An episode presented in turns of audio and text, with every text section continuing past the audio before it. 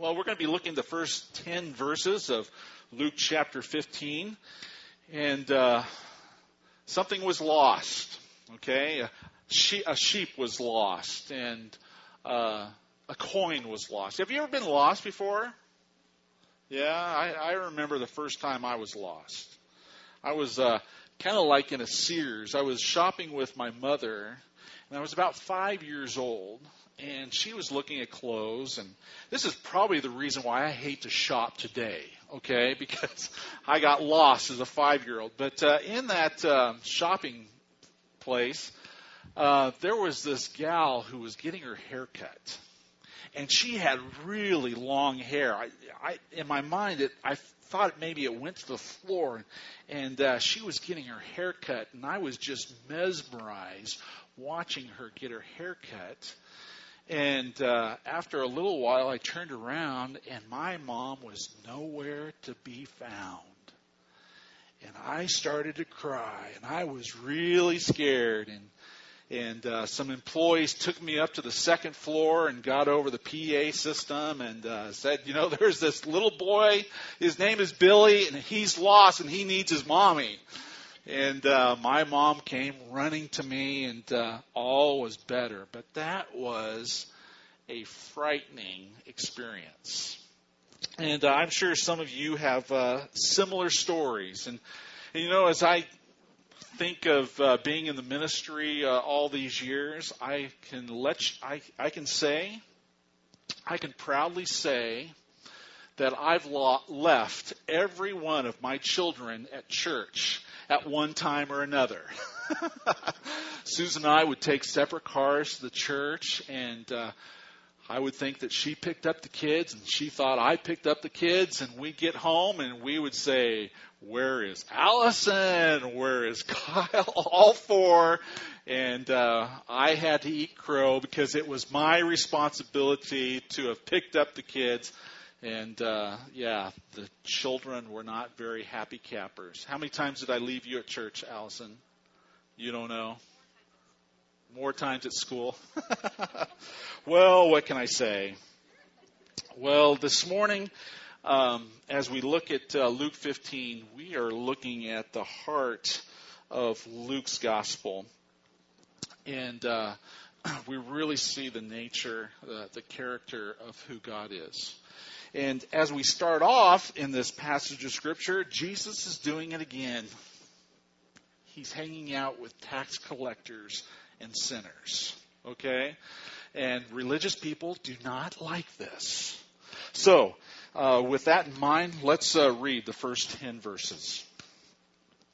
Now, the tax collectors and sinners were all drawing near to him. And the Pharisees and the scribes grumbled, saying, this man receives sinners and eats with them. So he told them a parable. What man of you, having a hundred sheep, if he has lost one of them, does not does not leave the 99 in the open country and go after the one that is lost until he finds it. And when he has found it, he lays it on his shoulders, rejoicing. And when he comes home, he calls together his friends and his neighbors, saying to them, Rejoice with me, for I have found my sheep that was lost. Just so, I tell you, there will be more joy in heaven over one sinner who repents than over 99 righteous persons who need no repentance.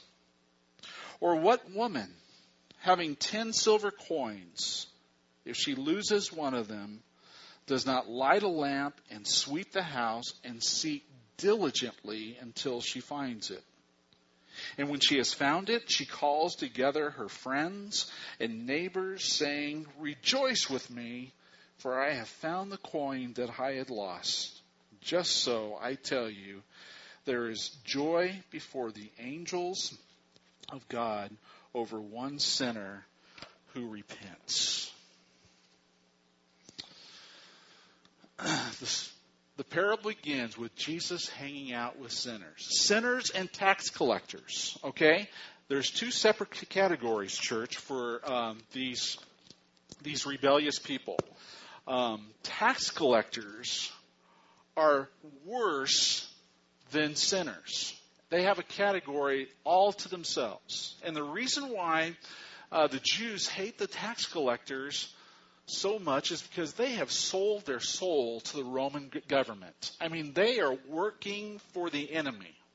And they are making money off their fellow brethren uh, while working for, for the Roman government. I mean, tax collectors were so bad that uh, their testimony w- would not be heard in a court of law. They couldn't be trusted. If they were to go to the synagogue and try to, to tithe, their money wouldn't be accepted. That's how bad they were. Now, I'm here to tell you, church, there's nobody that bad here at Emmanuel, okay? uh, we will accept your money. But for tax collectors, they were the absolute worst. And they weren't even categorized with prostitutes or sinners. And yet, here Jesus, once again, is offending religious people. And they're asking Jesus the question Jesus, why do you keep hanging out with these people? And so, with that question in mind, Jesus shares three parables.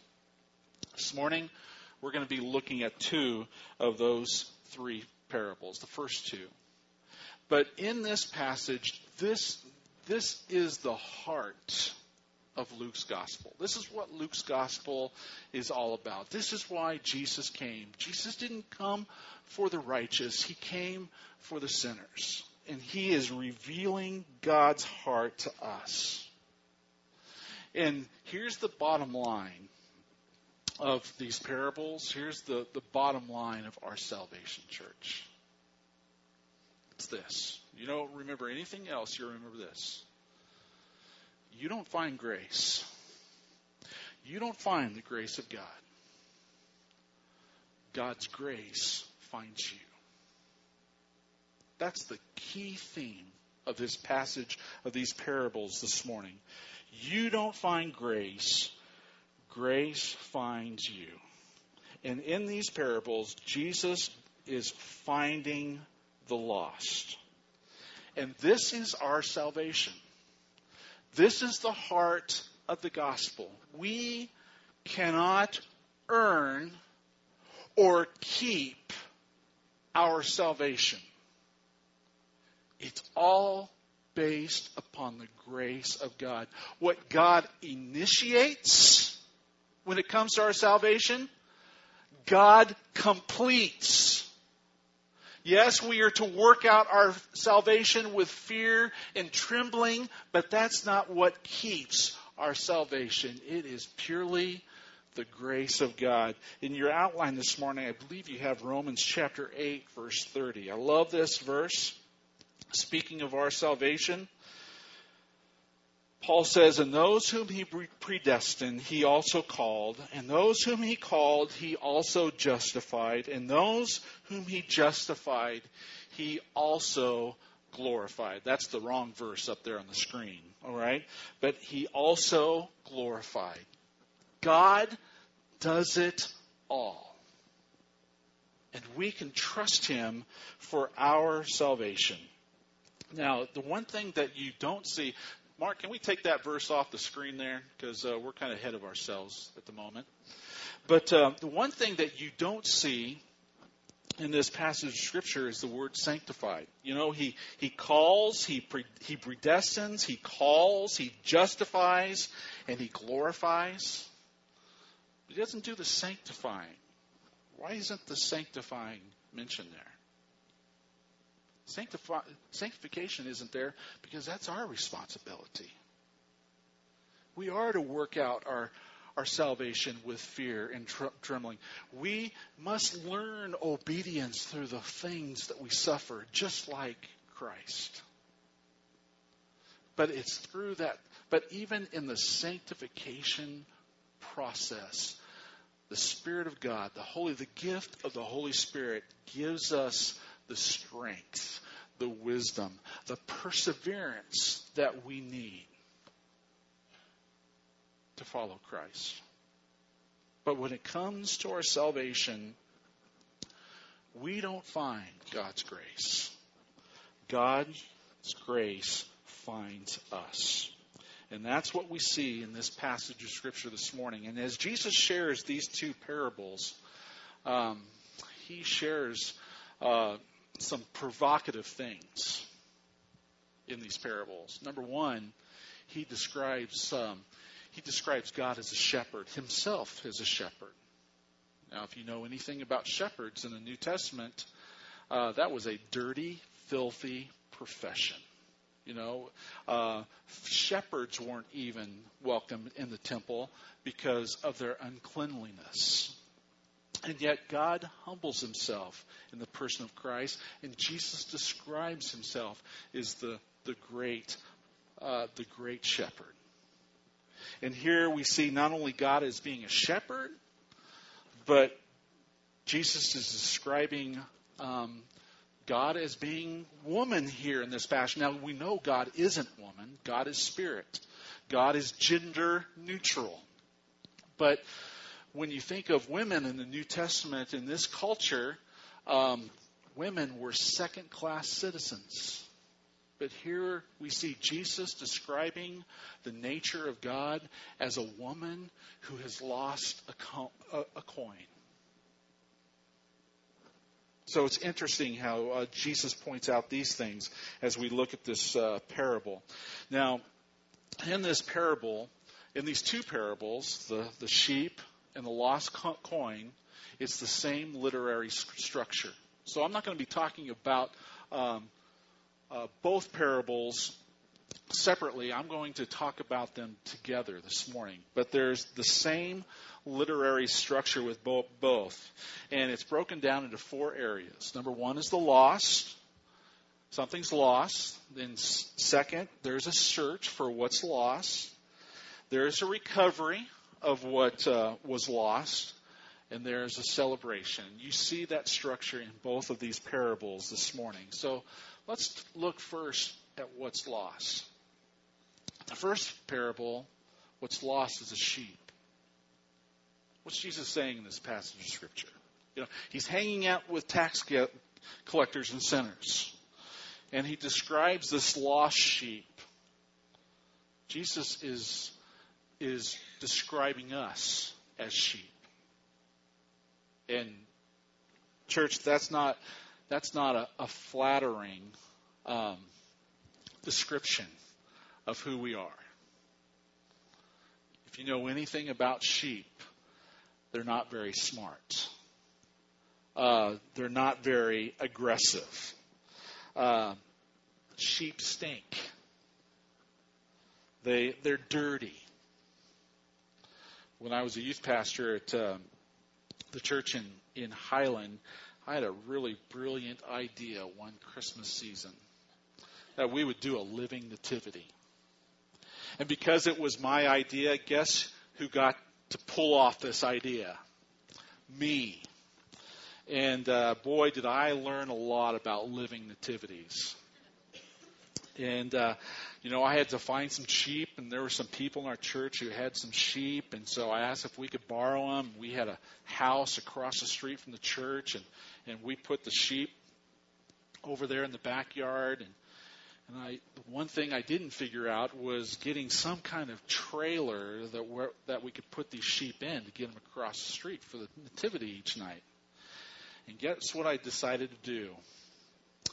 Take out all the seats in our 15 passenger van, the church 15 passenger van that had carpet in it, and I put the sheep in the van and took them over to the church. Little did I realize that when I would accelerate the van, the sheep would do their duty as far as going to the bathroom. Every time I went, they went.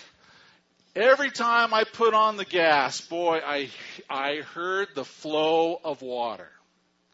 We, we did this nativity for five consecutive nights, that van smelled so ripe at the end of that week. Boy, did I learn my lesson. But uh, it, it was amazing about those sheep.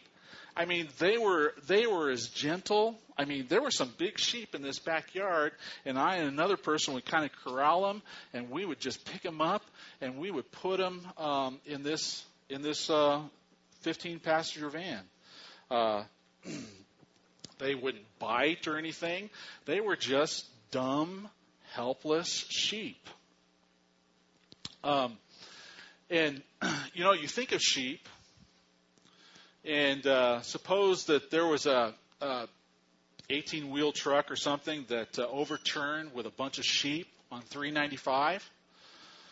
You know, if you heard that story, you might, if you had children, say, "Hey, kids, let's go out and let's go pet the sheep." You know, we wouldn't be afraid of sheep. But if you heard about uh, a big truck filled with lions and bears in this trailer and it overturned, would you want to go out and pet the lions or the bears? Absolutely not. You know, sheep are just gentle, helpless creatures. They need a shepherd. If a sheep gets lost, a sheep's not going to find its way home. It's just going to wander and wander and wander and wander. And because it's so helpless and because it's so weak, guess what? It's susceptible to all the predators that are out there. Jesus is describing us as sheep. And a sheep was lost. And if a sheep is lost, that shepherd has got to go out and find that sheep because that sheep is not going to find itself back home. So they're helpless. And what happens when a sheep is helpless? Can they get back home? Absolutely not. Not. There's nothing that they can do. In this passage of Scripture, there's a coin that's lost. Can that coin make its way back to the owner? What happens if that coin is lost? Absolutely nothing. It can't scream or holler. It's going to require the owner of that coin to make an all out search to find the coin. That's, that's how Jesus is describing us, church. We were lost. Jesus is hanging out with tax gatherers, collectors, and sinners because they're lost. And nobody other than God is going to help them find their way back to God. So we see what's lost. And then they go on an all out search. The shepherd is searching. The woman is searching for the coin. And this is revolutionary uh, for the Jews. See, they understood God as, as a person this this idea of of God seeking sinners, it was a new insight to them. They always believed that God would welcome the sinner back who found their way back to God, but as far as God going out and finding the sinner, this wasn't computing with them. And yet, this is the heart of the gospel church from the very beginning of the Bible. God has always been on a search for us. It's always grace has found us. We haven't found grace. If you go to Genesis chapter 3, we won't read it this morning, but Adam and Eve, they've both rebelled against God.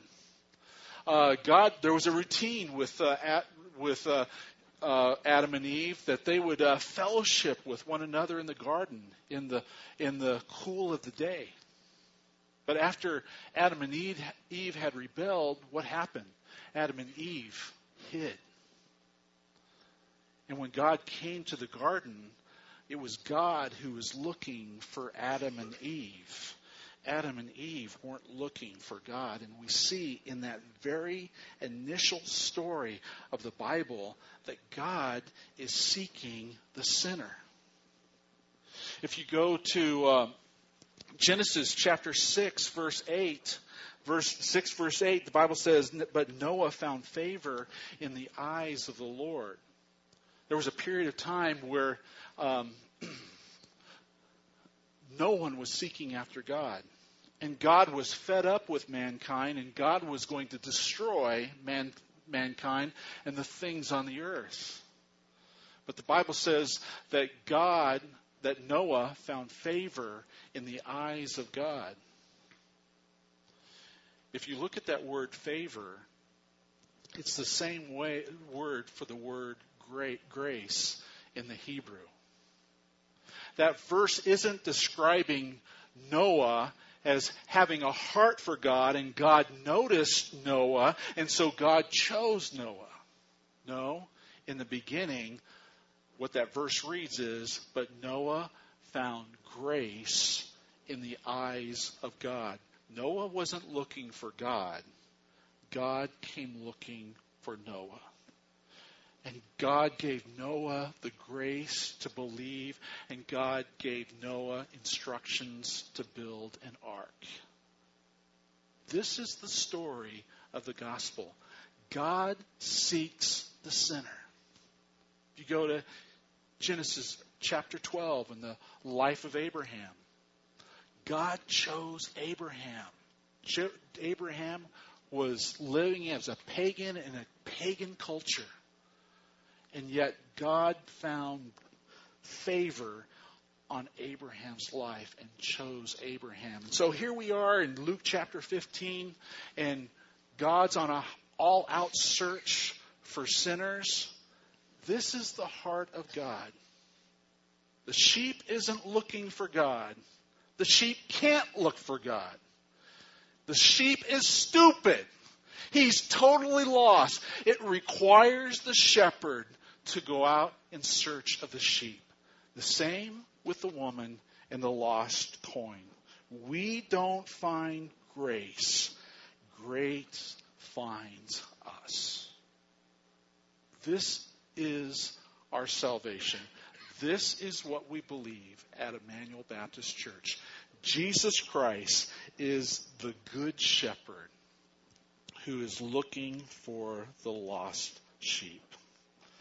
So, as we read the Bible, as we read the stories of the Bible, please understand that God is the hero of every story.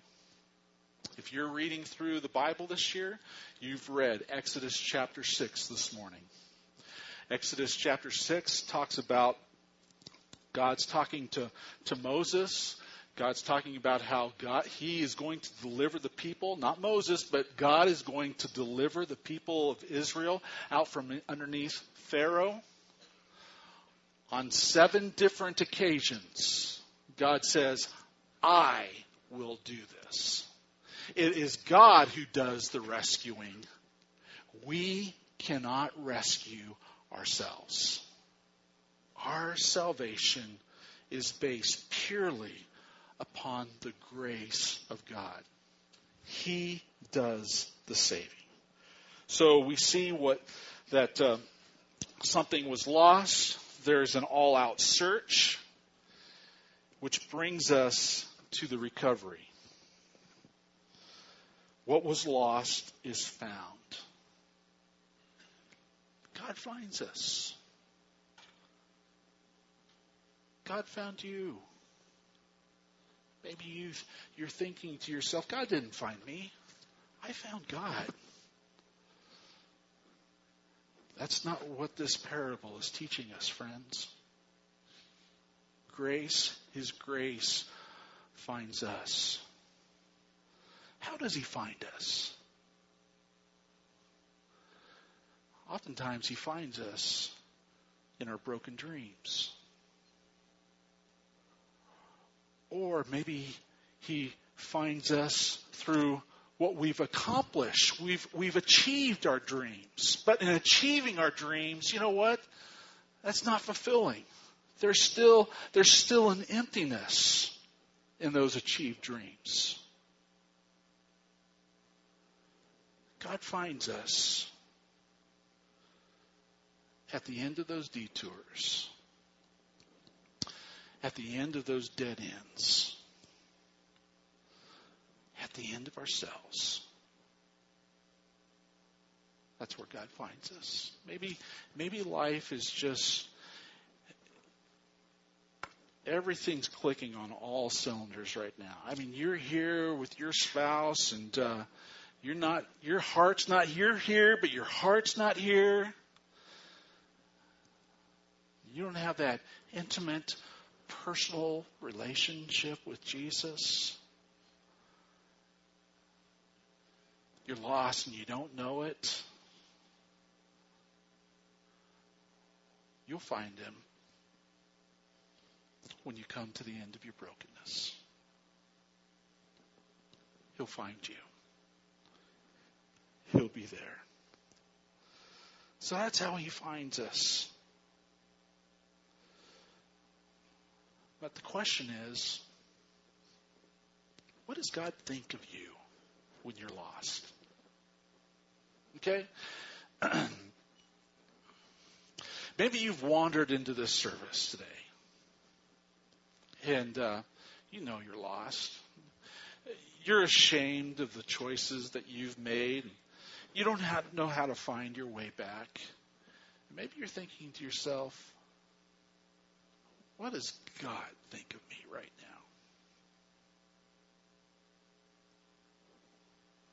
In the parable this morning, what did the shepherd do with the wandering sheep? Does he read him the right act? Look at verse 5. And when he has found it, he lays it on his shoulders, rejoicing. That's how God thinks about you this morning. You're lost. You're at the end of yourself. What does the shepherd do? He finds the sheep. Does he put a noose around its neck and drag it back home? Picks it up, puts it on his shoulders, and carries it back home. That's our salvation, my friend. Jesus carries us back to the Father. When it comes to our salvation, Jesus paid the price. Jesus carried the cross. Jesus put all of our sin all of our mistakes upon himself and suffered the consequences of our choices. And just what he did for us on Calvary's cross, he does in this parable. He carries the sheep back home. My friend, God wants to carry you. Look at the two verses here in, in your outline this morning. Psalm 28, verse 9 says, O save your people and bless your heritage. Be their shepherd and carry them forever. Isaiah 46, 4, Even to your old age I am he, and to gray hairs I will carry you. I have made and I will bear I will carry and will save. That's our God. That's our salvation. Some of you are coming to the end of your years. And there's some, some fears of what's going to transpire, possibly. Just know, my friend, your good shepherd, Jesus Christ, is going to carry you all the way home. he holds you, you don't hold him. And so here we see the, the shepherd picking up his sheep. How do we let the shepherd pick us up? We let him pick us up by repenting. Admitting that the choices that we've made are wrong. It's led us to our lostness. We've wandered away from Him. And if you'll choose to repent and say, God, I've failed. He doesn't scold in this parable. He picks you up and He carries you home. That's our God. That is our salvation. And so we hear, see something was lost. There's an all out search. There's a recovery. And finally, there's a celebration. What is the emotional state of God in the parables?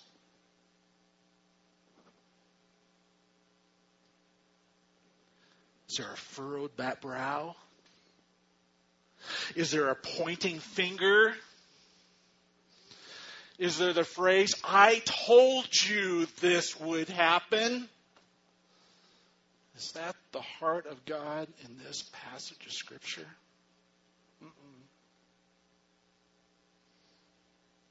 There's rejoicing over one who has repented. There is joy. And just understand, church, that this parable isn't just about the non Christian who is lost, who has come back, who has found a relationship with Christ. This is referring to a sinner. We're all sinners. And even if we have a relationship with Christ and we've made mistakes and we've wandered from Him and at the at, those dead ends where we, we're feeling guilt and shame for those choices. The parable says when we repent, there is great joy in heaven.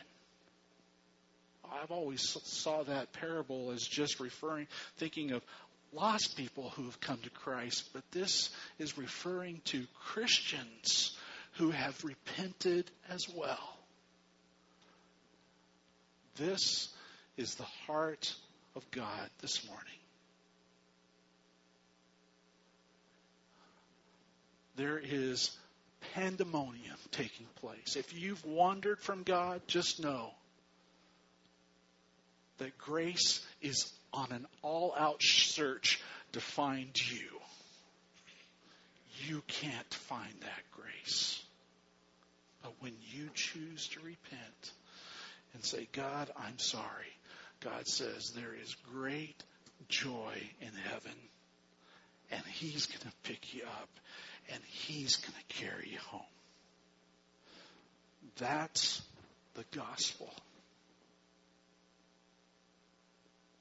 And it's stories like that that draw us to want to obey Him, to want to serve Him. People who say, wow, if that's who God is, then I'm just going to go out and do what I want to do. And then when I'm done, Jesus can carry me home. Save people don't talk that way Save people are overwhelmed with all that Christ has done for them and they want to serve. Oh, are they perfect people? Absolutely not. We make mistakes. Every time we make a mistake, boy, that Holy Spirit who's within inside of us, convicting, convicts our hearts. Not only righteousness, but sin. It brings us back into that fellowship with God. This is what we believe about our salvation. May you come to know the God of the Bible in the same way. Let's pray.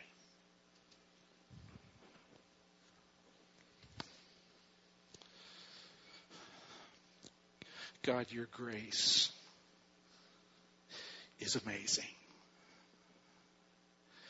May we never get tired or weary about singing of your amazing grace. Because we were all lost. We were hopelessly lost in our trespasses and sin. There's no way on God's green earth that we could have found our way back home. We're sheep. And we needed a shepherd. And God, thank you for finding us. My friend, if you can't say that in your heart of heart, you you are still wandering, lost in your trespasses and sin. Just know that God loves you. And He's searching for you. And if you will repent, God will carry you home. He will take what's broken and put it back together. Come home. Christian, repent. Let God carry you back home. He's there. Thank you, Jesus, for showing us the heart of who God is. Thank you for saving us. Thank you for forgiving us. Thank you for working in us when we couldn't do it ourselves. Be real to each one here in this service this morning.